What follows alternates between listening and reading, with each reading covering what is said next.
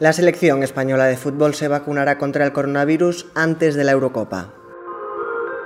Soy Néstor Villamor y esto es Sumario de Tarde. Hoy es miércoles 9 de junio de 2021.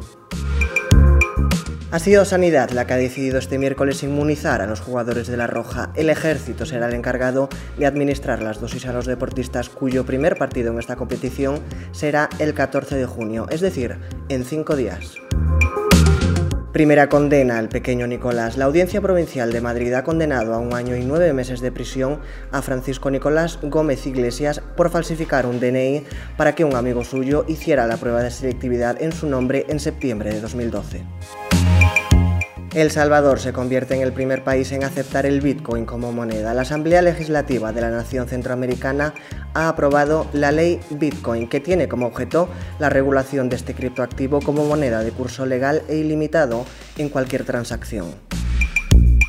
Y terminamos con un apunte cultural. El escritor y periodista francés Emmanuel Carrer ha obtenido este miércoles el Premio Princesa de Asturias de las Letras. El jurado del galardón, al que optaban 33 candidaturas, ha destacado que la obra del autor genera un nuevo espacio de expresión que borra las fronteras entre la realidad y la ficción y que dibuja un retrato incisivo de la sociedad actual.